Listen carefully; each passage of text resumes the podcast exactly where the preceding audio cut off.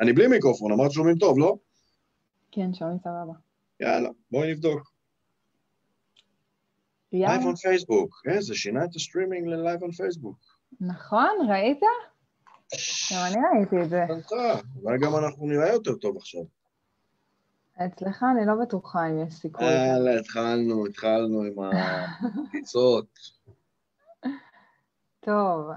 טוב, אז ברוכים הבאים לפודקאסט שלנו, הכל הקואוצ'ר, הפודקאסט עם כל מה שמאמן צריך. בתוכנית אנחנו הולכים לדבר על אימון, על שיווק, ניהול עסק ועל כל מה שתצטרכו כמאמנים כדי להצליח. כל תוכנית, הפורמט יהיה בדיוק כמו בפגישה אימונית. בחלק הראשון נדבר על הא ודא בזמן שאתם מכינים את הקפה. בחלק השני נציב מטרה מדויקת לפרק של היום. בחלק השלישי נדבר על החסמים שמונעים מכל מאמן להשיג את אותה מטרה. בחלק הרביעי נדבר תכלס על מה שצריך לעשות כדי להתקדם, ובחלק החמישי איך לא תקבלו שיעורי בית כי מה שווים כל הדיבורים בלי עשייה. והיום נדבר על גביית תשלום, אבל לפני זה, מה קורה אבירם? איך עבר עליך השבוע? מה חדש? עבר שבוע נפלא, עבר שבוע סך הכל טוב, ודבר אחד מציק ודבר אחד מגניב. מה את רוצה להתחיל? מה שאתה רוצה. את הבוס. אני הבוס? מציק, את יאללה. מה, מציק? כן. המציק הוא שאני בתקופת uh, החלפת יומן. זה- זה הכי מציק שיש. תודי.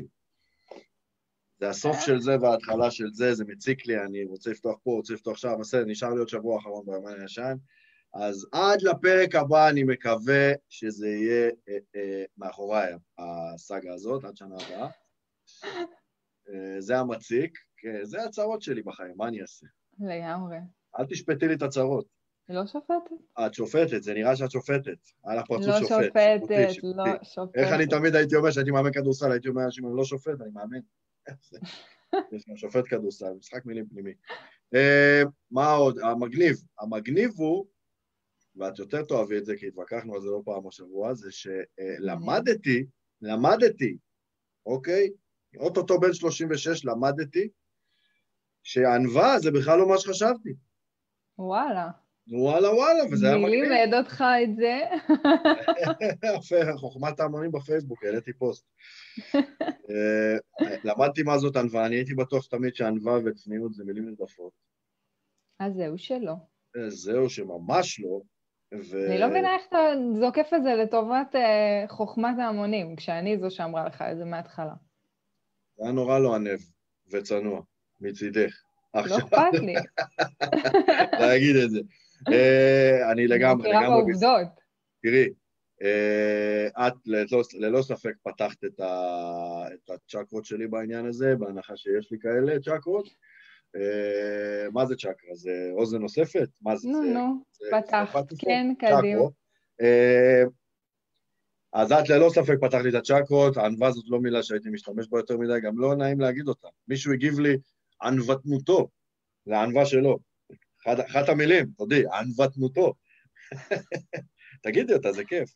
לא בכל תודה. מקרה, אה, למדתי שזה לא אותו דבר, ומגניב לאללה, זאת אומרת, אה, אה, גיליתי שיש הבדל גדול ביניהם, ונראה אתכם, אפרופו עולים על ההבדל, אם כבר בתגובות עסקינן, לא שעסקנו, אבל עכשיו עוסקים.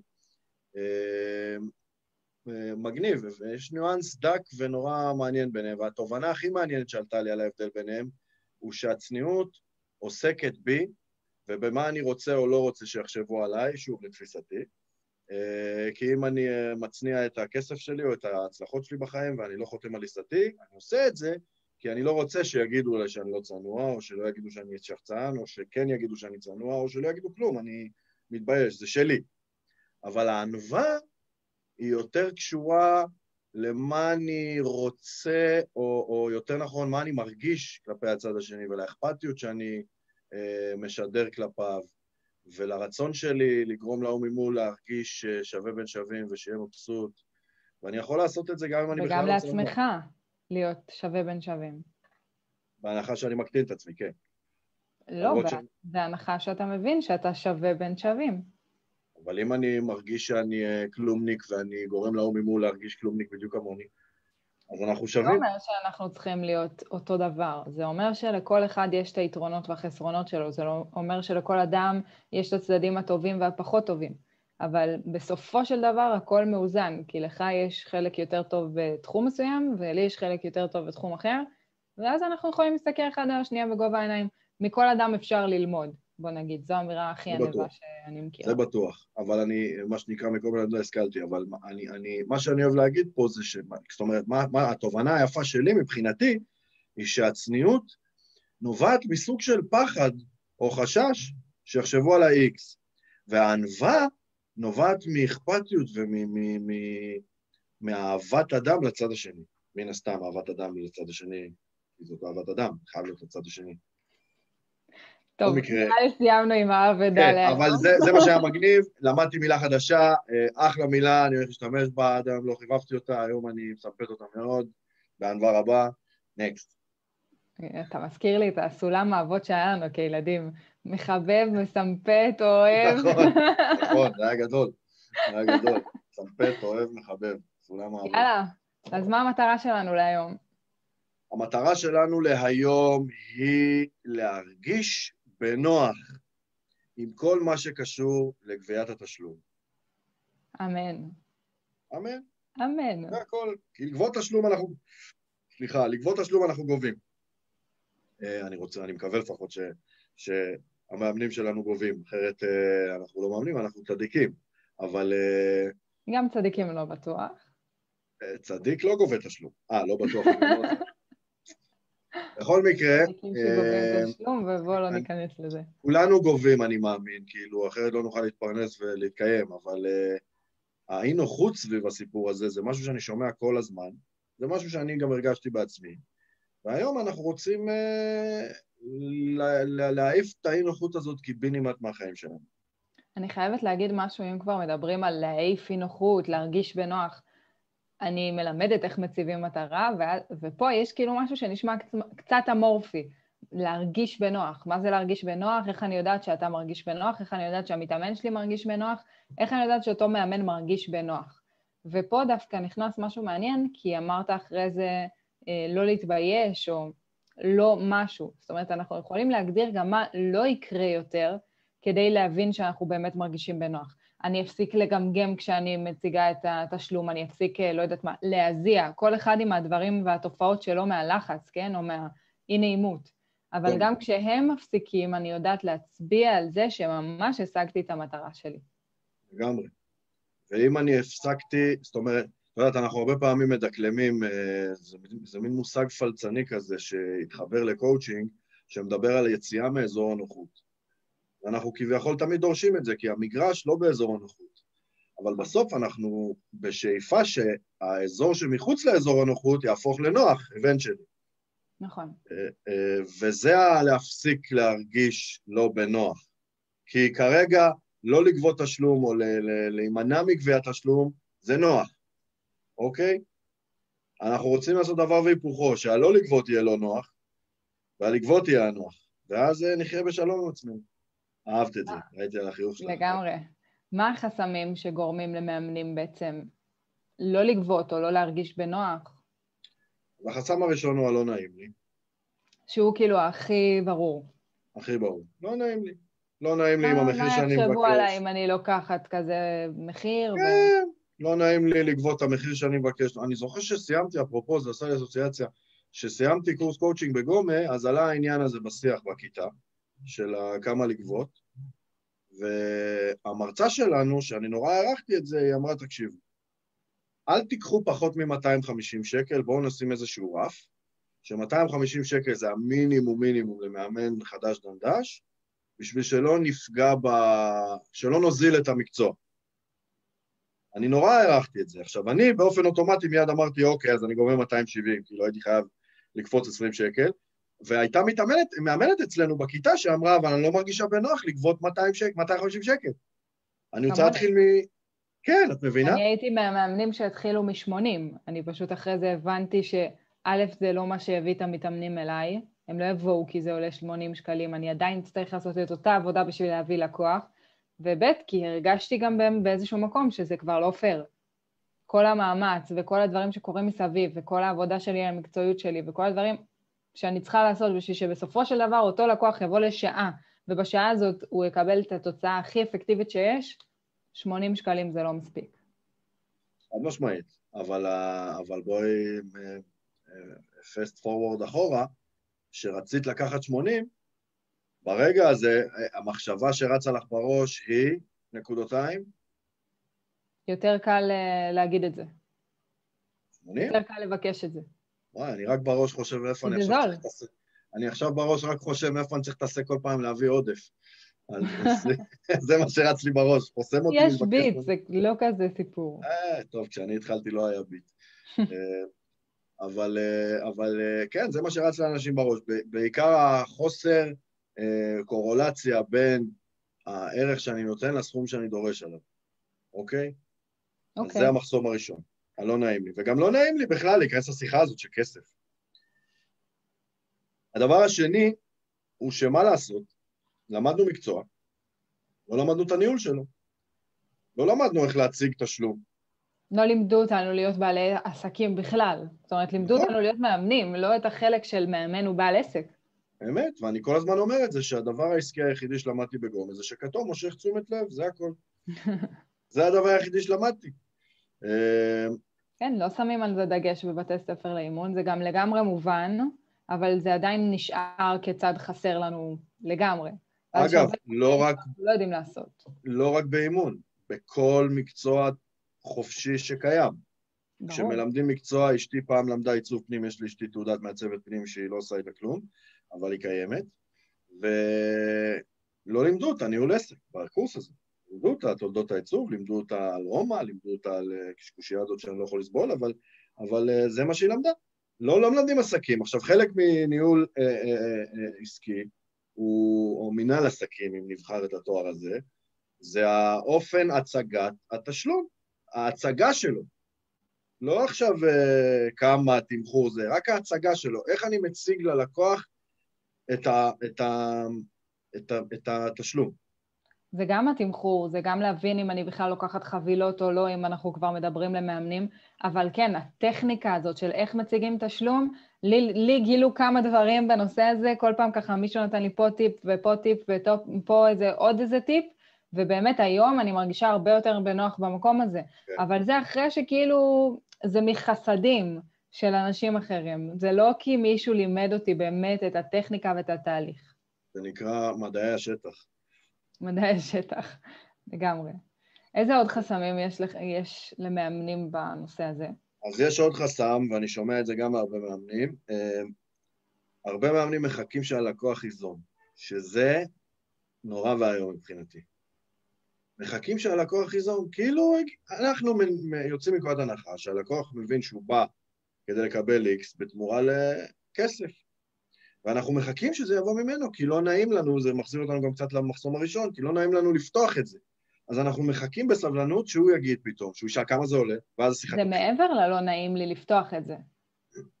כאילו, יש, יש פה עוד איזשהו פחד, כאילו משהו שהוא קצת יותר, יותר מזה אפילו.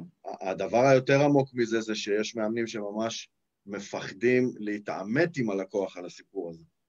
או מפחדים מהתנגדות של אה, לקוחות לגבי תשלום, או לגבי כמה תשלום, או לגבי מתי תשלום, או לגבי באיזה אופן תשלום, כי כל אחד בא עם, ה... עם מה שכיף לו ועם איך שבא לו לשלם. זה הטייפ היותר מרצה. זאת אומרת... אצל, אצל המאמן, כן. כן, כן, אצל המאמן. המאמן שהוא יותר מרצה, יהיה לו הרבה יותר קשה לגבות את התשלום, יהיה לו הרבה יותר קשה לדבר בכלל על לקחת כסף, כי מבחינתו הוא כרגע צריך לרצות את הצד השני, ואולי הצד השני יהיה יותר מרוצה, ואני בכוונה אומרת אולי, כי זה אולי מחשבה של מרצה, אבל זה לא נכון, אולי הוא יהיה יותר מרוצה אם המחיר יהיה יותר נמוך, או לא יהיה בכלל, או לא יודעת מה. נכון. וזה מפחיד להתעמת עם הלקוחות על העניין הזה של הכסף. זה מפחיד שהעסקה תיפול ברגע שנזכיר את הכסף. כשבפועל אני חייבת לומר על זה משהו, ובאמת תגיבו לנו גם אם אתם מזדהים עם אחד החסמים, ומה ככה ולייקים. פוגש אתכם. ולייקים. אבירם אוהב לייקים, תעשו לו לייקים. לייקים, תעשו לו לייקים. תגידו שאתם שומעים אותי טוב, כי אני בלי מיקרופון היום.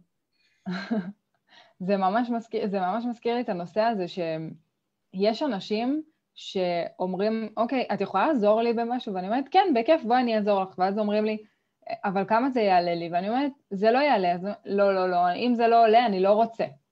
זה, זה ממש, יש אנשים שלא נעים להם לקחת בלי לתת בחזרה. ואז גם אנחנו שמים את המתאמנים שלנו באיזשהו מקום של כאילו בואו, אנחנו נותנים לכם ונותנים ונותנים ונותנים, ואז גם המתאמן מרגיש לפעמים לא נעים, כי, כי הוא גם רוצה בסוף להרגיש שגם הוא נתן וגם הוא לקח, לא רק...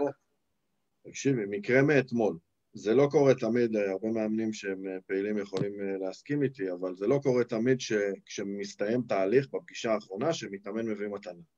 לא תמיד זה קורה, אבל לעיתים זה קורה. אני את הפגישה האחרונה מראש נותן במתנה, ואני גם מציג את זה כאילו מי שמגיע לשם, אני מפנק ונותן את הפגישה האחרונה במתנה, ללא עלות. אה, בכל מקרה, אתמול הייתה לי פגישה אחרונה עם מתאמן, במקרה. נגמרה הפגישה, הוא הוציא לי מהתיק מתנה, הוא נתן לי gift card של BUYME אה, על סך 800 שקל. וואו. אמרתי, זה מה שאני אמרתי, וואו, 800 שקל, אה, הפרזת. הוא אמר לי, תקשיב, זה המעט שיכולתי לתת לך וגם פינקת אותי היום בפגישה מתנה, אני רק מבקש שתחשיב גם את אשתך במתנה. אמרתי לו, היית צריך לבקש שהיא תחשיב אותי במתנה, אבל בסדר. הגעתי הביתה, אמרה לי, אני צריכה את הבסיס של אדונה שאימא שלך קנתה לי, בסדר. בקיצור, אבל 800 שקל, כאילו, אפרופו, לא נעים לקבל בלי לתת. אה, אני לא ציפיתי בעליל, אני רגיל לקבל דברים קטנים, ספר, משהו כזה. 800 שקל gift card. מדהים.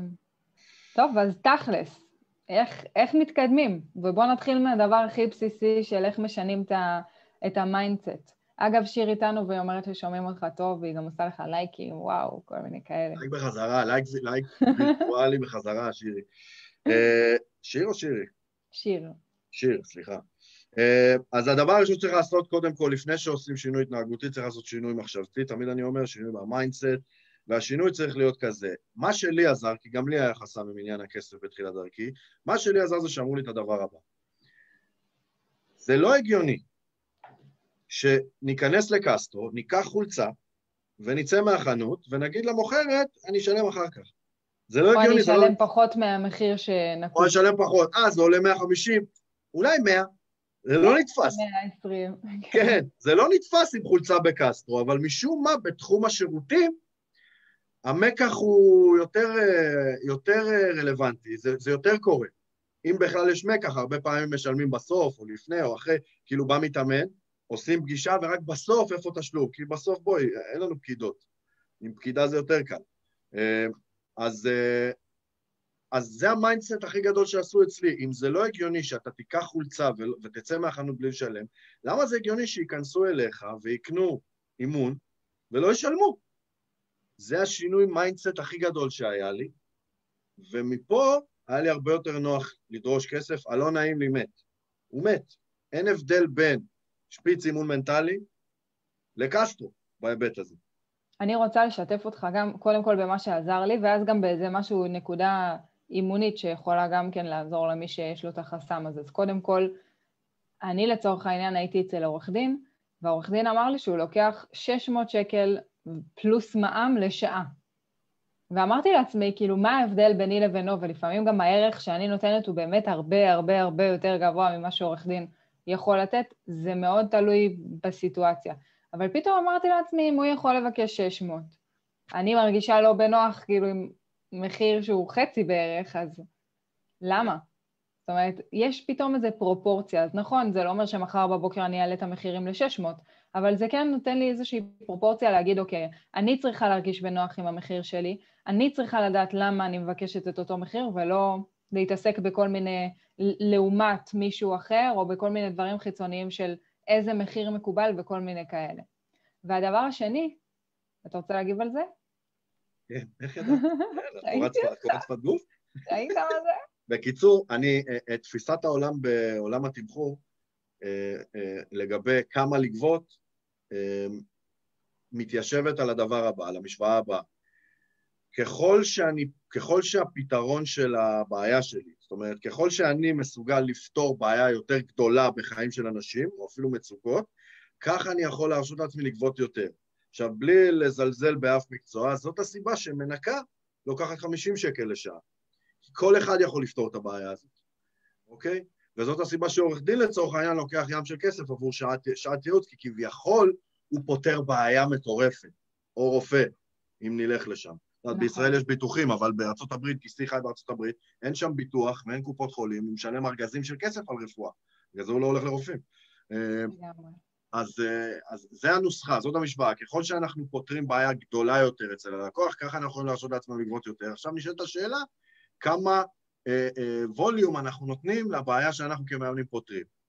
ווליום של 200 שקל? אני מאמינה שזה גבוה מאוד. פשוט אנחנו זה... צריכים לדעת גם מה אורך התהליך ולעשות עוד כמה חישובים מסביב. במצטבר את לוקחת יותר מהעורך דין לדעתי. אה, לא בטוחה. לא בטוחה, אבל אה, זה גם לא משנה בסופו של כן, דבר. כן, זה דיון אחר. אוקיי. אה, שיר כותבת לנו, אבירם, יש אנשים שרושמים במכולת, קונים אוכל ורושמים, משלמים בסוף. אבל יש לי שאלה שהיא אומרת שהיא עדיין לא מאמנת, ולכן היא שואלת לגבי המחיר.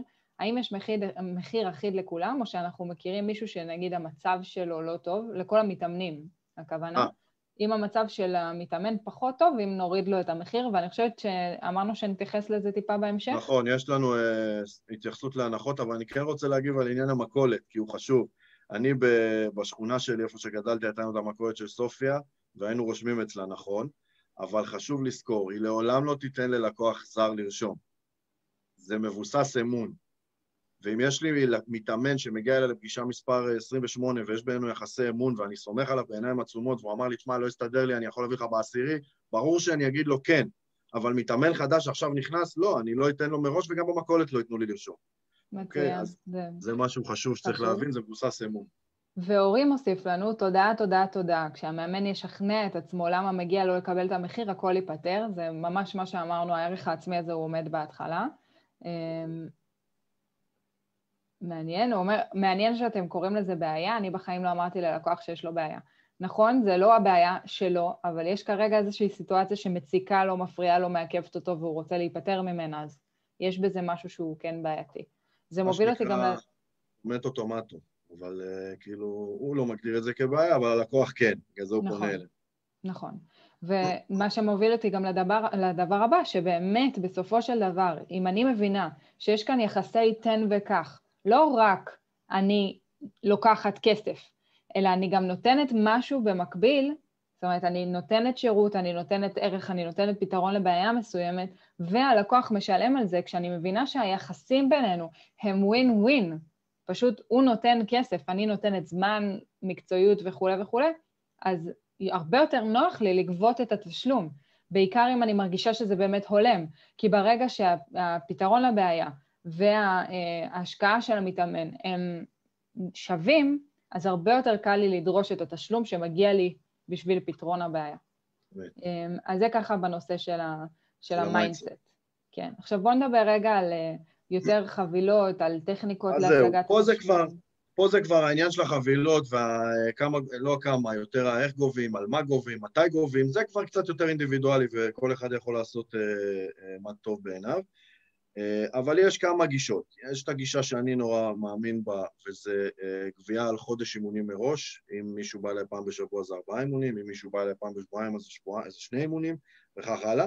אבל אני גובה על חודש אימונים מראש, תזרימית, מבחינת משק הבית שלי וחיי האישיים יותר נוח לי ככה, ובהיבט המקצועי אני חושב שזה מייצר אה, מחויבות. מאמנים רבים חולקים עליי בהיבט של המחויבות, הם רוצים שהם לא יבואו כי הם שילמו, הם רוצים שהם יבואו מתוך האמת הפנימית שלהם, וזה בסדר, אין טועה וצודק. זאת גישה אחת, מייצרים איזשהו בנק חבילות, ואז כל חודש יש גבייה ולא כל אימון, שזה גם היה מציק. כל אימון... חייבת... כן. אני חייבת לומר שאצלי התהליך הוא מאוד קצר, הוא שבעה מפגשים, ולכן אני גובה מראש לכל התהליך, אבל אני כן מאפשרת לחלק לתשלומים. ואז אני יודעת שאני מתעסקת בנושא התשלום. פעם אחת, בתחילת ההליך, לאורך כל התהליך, וסיימנו את הסאגה הזאת, אנחנו יכולים להתחיל להתעסק בעיקר. ויותר מזה, אין דבר יותר מעצבן כשיש לך בין 15 ל-20 אה, מתאמנים בשבוע, אוקיי? אין דבר יותר מעצבן משש פעמים ביום או ארבע פעמים ביום להתעסק עם uh, לגבות תשלום בפגישה נכון. ספציפית. זה נוראי, זה סיוט, זה לוקח זמן, זה להוציא קבלה, זה כל הדברים האלה, זה סתם, זה סתם. נכון. אז uh, הגישה השנייה אומרת, בא מתאמן, שילם, לא בא, לא שילם. שאני פחות אוהב, אבל היא גם קיימת ואפשרית. אבל אני חושבת שזה גם מוביל אותנו לדבר רגע על, ה, על איך באמת מוכרים? איך מציגים את המחיר הזה שבסוף נתנו? גם אם זה חבילה, גם אם זה לא חבילה. אז אני אגיד לך איך אני עושה את זה. בפגישת ההיכרות אני מציג את התהליך, אני לא מדבר על כסף בכלל, ולקראת הסוף אני אומר לו, עלות ההשקעה שלך היא כל חודש, טה-טה-טה, בסוגריים זה מתחלק ל-X מחיר לפגישה, אוקיי?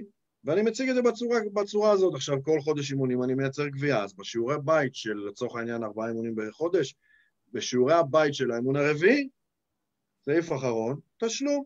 לפגישה הבאה, עבר לפגישה הבאה, לפגישה הבאה, עבר לפגישה הבאה, זה יפה, תשלום על סך. ואז הוא יודע שבפגישה הבאה זה בשיעורי בית שלו. הוא יודע שלפגישה הבאה הוא צריך להעביר תשלום. נפתח את הפגישה הבאה, אני פותח אותה בתשלום, אוקיי? מעולה. אם הוא העביר לי בין הפגישות, אז הוא כבר מגיע ומחכה לו הקבלה כתובה על השולחן, אני עושה את זה בזמני. הוא בא, הקבלה מחכה לו על השולחן, החשבונית. אז אה, אה, זה האיך להציג את זה. אני חושבת ו... שאמרת את זה באיזה משפט קצר כזה, בין לבין, אני רק אחדד את זה. כשאתה אומר, אני לא מתעסק בתשלום עד הרגע האחרון, נכון, דיברנו על זה בפודקאסטים הקודמים, מי שלא שמע מוזמן לחזור לשם, אבל כן, בסופו של דבר, אם המוח... המוצר שלנו מוכר את עצמו, אם המוצר שלנו מספיק טוב, המתאמן מספיק מבין אותו, מבין מה הוא ייתן לו בסוף התהליך, המוצר ימכור את עצמו, ואז למחיר יש הרבה פחות משקל.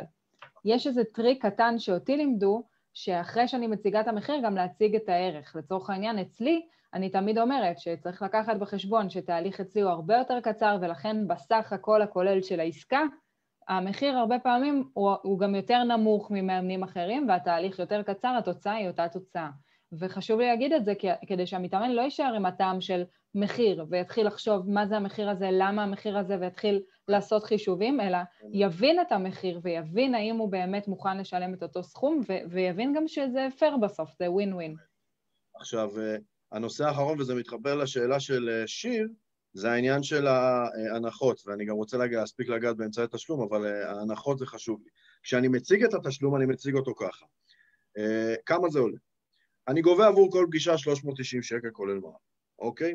אני גובה עבור חודש מראש, זה יוצא 1,560 שקל כולל מע"מ. אבל אם באפשרותך לשלם לי עבור שלושה חודשים מראש, מראש, כל הסכום בתשלום אחד, אני מאפשר הנחה של 200 שקל, סבבה? שזה יוצא באזור החמישה אחוז. ואז הוא כבר לא מבקש הנחה, כי הוא יודע מה הדרך לקבל אותה. ואם הוא מבקש הנחה, אז אני אומר לו, הדרך לקבל הנחה היא לשלם לי מראש, כי ישראלים אוהבים הנחות. ואני אוהב תשלום מראש. אז זה גם כן ווין ווין, בסדר? גם אני אה, עושה את זה. מי שמשלם כן. מראש מקבל הנחה מסוימת, כדי ששנינו לא נתעסק בדבר הזה. כן, לגמרי, אז זה מעודד אותם, זה מעודד אותי. ואם אין להם כסף לשלם לי הכל מראש, אז, אה, אז, אז אי אפשר לתת הנחה, וזה בסדר, וזה לגיטימי, אוקיי? אה, ופה אני גם שולף את נושא הדמי ביטול, אני קצת מסביר על זה, לא ניכנס לזה היום, אבל זה הזמן גם שאני קצת נוגע על זה, כי יש שם המון חששות בתשלום מראש, אז אני מתעסק עם זה מבעוד מועד. אה, וזהו, ואז לסיום, אני שולף את עניין האמצעי תשלום. ואני אומר לו, אתה יכול לשלם לי איך שאתה רוצה, אני מעדיף מזומן, אוקיי? אבל אתה יכול לשלם לי איך שאתה רוצה, אפשר במזומן, אפשר בכל אפליקציות התשלום, Bit, PayBox, כל אלה, אפשר בהעברה בנקאית, אם כן, תגיד לי, אני אעביר לך את הפרטי חשבון, אפשר בצ'קים, גם בסדר, אין שום בעיה, רק לא בצ'קים דחויים, צ'ק מזומן. ולסיום, אפשר גם באשראי, אני מעדיף שלא, אני מעדיף שלא, כי יש את העניין של האמרה, אני גם פתוח איתם, אומר להם, אני מעדיף שלא, אבל אם אה, זה אישו בשבילך, אני מקבל גם אשראי, הכל בסדר. אני דווקא להפך, הכי נוח לי עם האשראי. מעצבן אותי לשלם להם את ה-1.4 אחוז אה, עמלה. על מה? לא נורא, ממש לא נורא. מבחינתי זה לא נורא, זה מאוד מאוד נוח, באמת, זה מאוד נוח. לגמרי. והרבה מתאמנים בוחרים בזה. אבל בואו ניגע רגע בדבר האחרון, כי אנחנו כבר ממש לקראת סיום. כן. אה, לקוח שבכל זאת לא משלם, כי חשוב לי להגיד על זה, ואני חושבת שהרבה מאמנים נתקלים בזה, שמגדירים איזשהו אמצעי תשלום, אבל אז מה? חסרה אכיפה. כי אנחנו יכולים להגדיר גבולות עד מחר, עד שלא נשים את הגבול באמת, ונגיד, מי שלא משלם אני לא מאמן אותו, אוקיי? אז אנחנו, מן הסתם, הגבול הזה שהגדרנו כביכול הוא לא שווה כלום. בדיוק כמו הסיטואציה שסיפרת לי על, על מאמן שקיבל מתאמן שלושה מפגשים כשהוא עוד לא שילם עליהם. כן. שלושה מפגשים זה משמעותי. זאת אומרת, בסוף זה גם השכר שלנו, זה מה שאנחנו לוקחים הביתה בשביל לממן את עצמנו בכל ההיבטים. אז אני חושבת שיש לי פה דבר אחד מאוד קריטי להגיד, הגבולות. מאמנים, תשמרו על הגבולות שלכם בנושא הזה. אין דבר כזה לאמן מתאמן ש, שלא משלם, אין דבר כזה לקוח שלא משלם. יש אה, לפרוס ליותר תשלומים, יש להקל איכשהו על התשלום. יש בסופו של דבר כל מיני טכניקות שאפשר להשתמש בהן, ואם גם יש לכם דילמות ספציפיות, אז תעלו לנו אותם כאן בקבוצה ואנחנו נוכל לעזור לכם.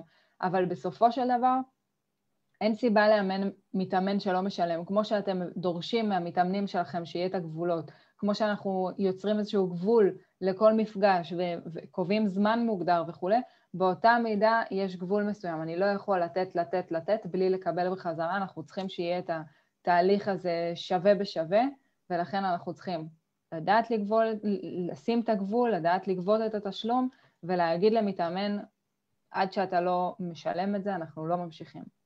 ומילה לסיום, אפרופו טיפ קטן, למרות שחרגנו, בסדר? חרגנו טיפה, חרגנו פדנטית, חרגנו טיפה.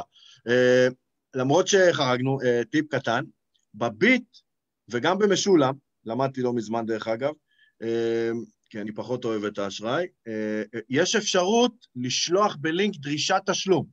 נכון.